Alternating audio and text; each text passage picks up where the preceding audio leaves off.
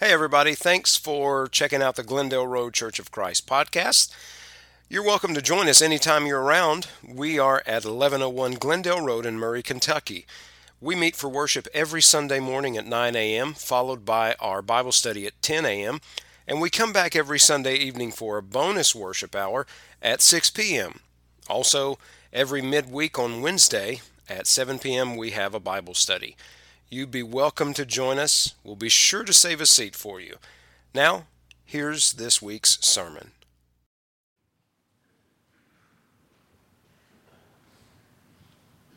Scripture reading this morning comes from Acts chapter 3, verses 1 through 6. Now, Peter and John went up together to the temple at the hour of prayer, the ninth hour. And a certain man, lame from his mother's womb, was carried whom they laid daily at the gate of the temple, which is called Beautiful, to ask alms from those who entered the temple, who, seeing Peter and John about to go into the temple, asked for alms. And fixing his eyes on him with John, Peter said, Look at us. So he gave them his attention, expecting to receive something from them. Then Peter said, Silver and gold I do not have, but what I do have I give you. In the name of Jesus Christ of Nazareth, rise up and walk. You may be seated. God is good all the time. I wanted to mention to you that tonight is our singing service. Derek said that if you want to give him some songs, he'd be grateful to have your suggestions for those songs. Wanted to also give you a little bit of an update. Last Sunday, I had mentioned Mason, uh, little boy Mason, who is um, his father works with Chad Milam. Mason, Mason is six years old and has cerebral palsy and uh, had gone into cardiac arrest. And they spent 30 to 35 minutes, I believe, trying to resuscitate him and were able to. But his mother uh, gave an update last night on Facebook. His brain has suffered global damage. Uh, there aren't any part of his brain that, that weren't affected. He was just out so long during that cardiac arrest that it was too much. But it doesn't mean that he still can't function. They just don't know which parts will or won't or to what degree.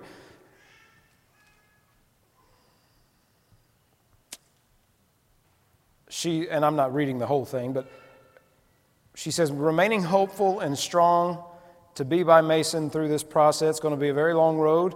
We have to take it day by day to survive it emotionally. Every day, set new goals and uh, take the time to celebrate each one that Mason reaches. And she's listed some of the goals that he has. His kidneys are fully functioning again, which is good. Uh, his incision is healing, and he'll start receiving clear liquids. He's still on the ventilator, but he's taking breaths on his own. So there's some positive things along with that. I know some have been asking for an update, and I wanted to be sure to give you an update as much as, as we knew. So let's uh, take a moment and go to our Father in prayer for Mason again. Father, we thank you that you love us, that you hear our prayers, that you care for us. And Father, our prayer to you is that you continually be with Mason, to be with his mother and his father and his family members, Lord. Bless the doctors and nurses and the skills that they possess, the knowledge that they have, that they can work together, collaborate, and ultimately do what's best for his physical body. Heavenly Father, we pray your peace and comfort to constantly be upon his parents. And above all, Father, we pray that your will be done. In Jesus' name, amen. Jesus gave us a job, folks. He says, Go therefore and make disciples of all the nations, baptizing them in the name of the Father and of the Son and of the Holy Spirit, teaching them to observe all things that I have commanded to you. And lo, I'm with you always, even to the end of the age. A disciple is a person who embodies the qualities of their master. It's a person who follows the teachings of their master. So when you're made a disciple of Jesus, you are made a disciple by being baptized in the name of the Father and of the Son and of the Holy Spirit, and then you are taught all that He teaches and follow that. So if you've never become a disciple of Jesus, you have an opportunity this morning, and I'm telling you this ahead of time so you can kind of let that marinate. So at the end of the sermon, we'll stand together and sing. And if you want to publicly declare your faith in Jesus as God's Son and be buried with Him in baptism, that'll be your opportunity to do so. It'll also be a good opportunity for anybody who is a Christian and you think, you know, I need to renew my dedication to the Lord. I've not been doing all that I should, and uh, I, I, know better, but I've just not done better. Uh, if you want to repent, that will also be a time that you can come forward if you so wish. In one of his, I would say, probably his darkest moment ever, Job had lost everything, literally everything, except his wife. And not to be too tongue in cheek, but if you read how his wife responds, you kind of wonder, well, why is she still here? But Job lost all his livestock, he lost all his servants, and when word reached him that all his children were killed, Job says, Naked I came from my mother's womb, and naked I shall return there. The Lord is given, and the Lord is taken away. Blessed be the name of the Lord. He never once blamed the Lord, he never once accused the Lord. But essentially, throughout the whole book, he said, Whatever God throws at me, I will always believe in him and I will always serve him. So it's possible, it's possible to be physically and mentally broken, but still remain whole in God. Job maintained that no matter what God threw, he would never forsake him. Now, Acts chapter 3, if your Bible is open to this passage, of course, part of it is up on the screen uh, by request. Imagine thinking that you can only do what you've always done. We have a lame man who has been lame from birth. He's unable to stand, he's unable to walk, he can't provide for himself. The only people he can depend on are those who daily bring him and place him at the gate of the temple. Those are the only people he can depend on. So, just like every day, he wakes up, knows that his legs don't work, knows that he needs a group to carry him to the temple. That's all he knows. What if he might have sometime thought to himself, what if this is as good as it gets? Now ask yourself that question. You may not be lame, but you may have something else. Is this as good as it gets? When immigrants traveled west on the Oregon Trail, most of like my generation, we know about the Oregon Trail because of the computer game. Most of us died too along the trail. But the Oregon Trail, you could tell the best way out there because there were ruts that kind of gave you uh, uh, a little bit of a direction as to go this way. But some of those ruts were so deep that if you got stuck in them, you're going to have to unload the carriage. You're going to have to work that thing out. And so you, you tried to go in the path of the ruts, but you never wanted to get caught in it. You get caught in it, you might be stuck. And sometimes along the paths to the Oregon Trail, you would have signs that would say, if you get in the rut, you will be in it for the next 10, 20 miles, whatever the case is.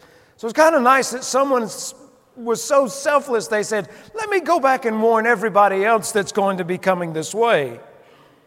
Maybe you're stuck in a rut. I would dare say the lame man is in somewhat of a rut himself, and I'll explain that in a second. Some have gotten so deep that you get stuck. But maybe, like this lame man, you think this is as good as it gets. But I ask you the question have you given God a turn? Have you given God a turn? The lame man depended on people, he depended on the people of God, but people can only do so much for you. But God can do much more. So, they go to prayer, to, excuse me, they go to temple at the hour of prayer, the ninth hour. This is three o'clock in the afternoon. This is the time of the daily offerings and prayer. 30 minutes ago, the lamb was slaughtered for the sacrifice.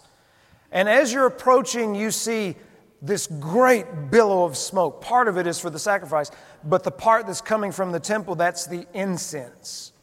The priest has offered incense on the altar of incense. And the altar of incense is right outside the Holy of Holies. So whoever offers the incense, uh, whoever's drawing the lot to do that, that is literally the closest that you can get on earth to God. Because you're standing there, there's this altar, you're putting your incense on there on the hot coals, and that incense is going up, and you see the veil the veil that separates the Holy of Holies from the holy place. You read in the Old Testament, specifically in the Psalms, that the, uh, the burning of the incense was to represent the prayers of God's people ascending before Him as a fragrant aroma. So, this time that they go up, and there are several, three or four times uh, throughout the day that were designated as hours of prayer. So, this was a sacred moment, and they're going for this express purpose. If you've ever seen footage of Jewish, people's, uh, Jewish people at the Wailing Wall, you know, the, there's this one wall of the old city of Jerusalem that still stands, and they call it the Wailing Wall. And, and people will write little prayers and they'll stuff them in the crooks and crannies of the wall. You've probably seen some of the Jewish men with their black cats, and you, you see them, they got a little book, they're like doing like this. Well, that's their prayer book, and the, the rocking is it's almost like Derek leading singing. It's their timing that they chant or that they say that prayer. Now, if you backed up to chapter 2, verse 46, you'll see that they went to the temple daily. But there's a man who's lame and he's laid at the beautiful gate each day. And the reason he was probably laid here is because this is as far as he could go because of his physical infirmity. Some wouldn't have said it's an infirmity, they would have said it's a, a dysfunction, a disability. And nothing that is blemished, such as this, can go beyond this point into the temple. So, him being crippled kept him from getting as close to God as he could get. So, when we look at uh, one passage back in Leviticus chapter 21, verses 18 and 19, this is regarding those who could serve as priests. For any man who has a defect shall not approach. A man blind or lame who is a marred face, or any limb too long, a man who has a broken foot or a broken hand, or is a hunchback or a dwarf, or a man who has a defect in his eye, or eczema, or scab, or is a eunuch. People would say that's not politically correct today. That, that, that, that's, uh, what's that? discriminating. And, you, and, and some would look at this and they go, why would God be this way? It's not that God looks unfavorably at these people, but rather that in order to enter sacred space, you have to enter sacred space with a certain amount of wholeness. Because you see, deformity is a result of a fallen world. Deformity is a result of sin. Not that these individuals had personally sinned. It's the world that we're all born into. And every one of us, though we may look whole and though we may seem normal, we are as crippled spiritually as some of them were physically. There are various writings from around the, uh, the time of Jesus that uh, sort of shed a light on this, and it was in fact true that the lame man or any of these other people with, uh, with such deformities, they could not go within to the temple courts because they thought if you bring them into the temple courts, they will defile the temple. And so these folks and, and the lame man accepted their lot. This is as far as I can go. But have you ever thought that maybe he's sitting there thinking, if I had working legs, I could enter these gates and I could be closer to God.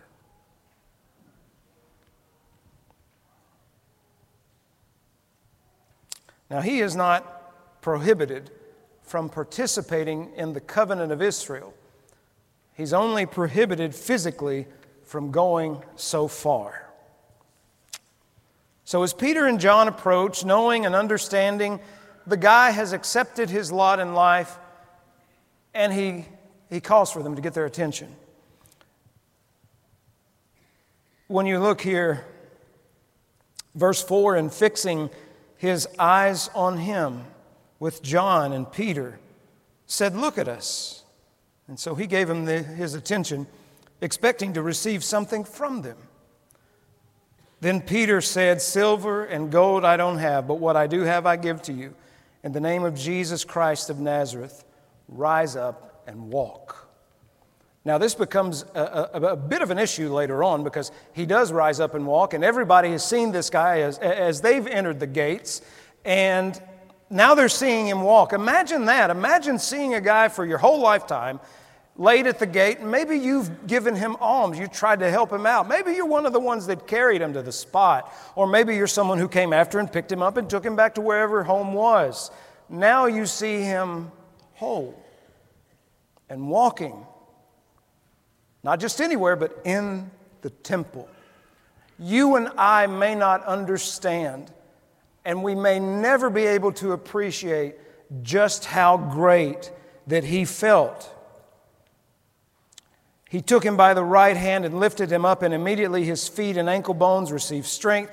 So he, leaping up, stood and walked and entered the temple with them, walking, leaping, praising God. And all the people saw him praising, uh, walking and praising God. Then they knew it was he who sat begging alms at the beautiful gate of the temple. And they were filled with wonder and amazement at what happened to him. Imagine this is the first time ever in your life I got beyond the gate. And I got beyond the gate not because of silver or gold, but because of the power of God. And, you know, sometimes when we think, all right, we got to get up, go to church. How many of you this morning, y'all come on, we're going to be late for church. Some of y'all don't care about lateness, I know. But some of you may have that at, come on, we got to go to church. We got to go. You don't have to. You get to. You get to. This man never got to, but now he has. It sheds a whole new light on what some of the Psalms say. Psalm 100 Make a joyful shout to the Lord, all you lands. Serve the Lord with gladness. Come before his presence with singing. Know that the Lord, he is God. It is He who has made us and not we ourselves. We are His people and the sheep of His pasture. Here it is enter into His gates with thanksgiving and into His courts with praise. Be thankful to Him and bless His name, for the Lord is good. His mercy is everlasting and His truth endures to all generations. This man knew what that line in that psalm now meant. Enter into his gates with thanksgiving and into his courts with praise. Meanwhile, the rest, just like us sometimes, they just go in. Well, here we are. But if you've never been able to go in as he had, you'll never understand probably just how wonderful it is to finally get in. Another psalm. I was glad when they said to me, Let us go into the house of the Lord. Our feet have been standing within your gates, O Jerusalem. Jerusalem is built as a city that is compact together, where the tribes go up, the tribes of the Lord, to the testimony of Israel, to give thanks to the name of the Lord. This was a demonstration of the power of Jesus Christ through the Holy Spirit, the fact that Jesus' death, burial, and resurrection had changed everything. Everything. And a part of that was demonstrated in the miracles and the healings that some people received so that they could have faith that Jesus was the Christ. In this case, the man was made whole not just by restoring his body to health. He was made whole because the barrier that had separated him from God for so long no longer existed. Now, we think in terms of physical barriers, but the barrier that every human has between them and God is the barrier of sin. But God, in His love and His mercy and His kindness, He sent His Son to this earth to die on the cross so that we can be reconciled back to God through the blood of Jesus. So He had a physical barrier, we have a spiritual barrier. And Jesus is the one who removes that from us when we have faith in Him and obey the gospel and walk the walk that Jesus walked. Sometimes we think physical barriers keep us from God, but actually, physical barriers can actually draw us close to God. I give you Paul's thorn in the flesh in 2 Corinthians 12. Lest I should be exalted above measure by the abundance of the revelation, a thorn in the flesh was given to me, a messenger of Satan to buffet me, lest I be exalted above measure. Concerning this thing, I pleaded with the Lord three times that it might depart from me. And he said to me, My grace is sufficient for you, for my strength is made perfect in weakness. Therefore, most gladly, I will rather boast in my infirmities, that the power of Christ may rest upon me. Therefore, I take pleasure in infirmities, in reproaches, in needs, in persecutions, in distresses for Christ's sake. For when I am weak, then I'm strong.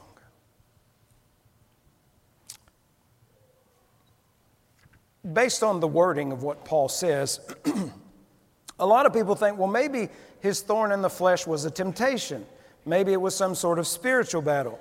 But the words in the text in Greek suggest it was some sort of physical, inf- uh, physical infirmity. Uh, uh, and, and, and, that it was something that really nagged at him. Some people have suggested maybe Paul had migraines, maybe he had poor eyesight. We don't know what it was. We really don't. We could speculate, but we just don't know. But he suffered something physically like many people do. And just like everyone who has something physical that you struggle with, we want God to take it away. And sometimes God does. Sometimes he doesn't. And in the moments when he doesn't, we need to remember the words he said to Paul My grace is sufficient for you, for my strength is made perfect in weakness. I found this, and I don't know who wrote it. Uh, the author is unknown, but the title of it is And God Said No. I asked God to remove my pride. God said no. It's not for me to take away, but for you to give up. I asked God to make my handicapped child whole. God said no. His spirit is whole, his body is only temporary. I asked God to grant me patience. God said no. Patience is a byproduct of tribulation, it isn't granted, but learned. I asked God to give me happiness. God said no. I give you blessings. Happiness is up to you. I asked God to spare me pain. God said no. Suffering draws you apart from worldly cares and brings you closer to me. I asked God to make my spirit grow. God said, No. You must grow on your own, but I will prune you and make you fruitful. I asked God for all the things that I might enjoy life. God said, No. I will give you life so that you may enjoy all things. I asked God, help me to love others as you love me. God said, now you got it. Let me get you to take your Bible and turn to 2 Samuel chapter 9.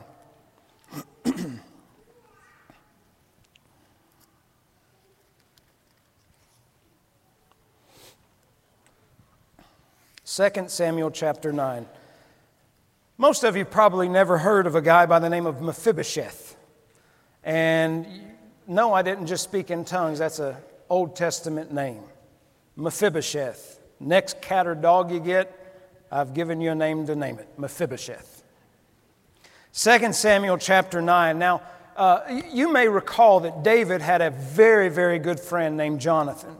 Jonathan was the son of King Saul. But King Saul didn't like David.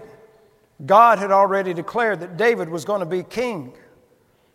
And so David had made a promise both to Saul and to Jonathan that he would not blot out their descendants. It was common practice that when you rose to be a king, that any living relative of the previous king you killed. That way you would have no threat to your rule. You would have nobody who would raise up and say, I'm supposed to be there and you wouldn't have a bunch of people that would rally around someone who might usurp.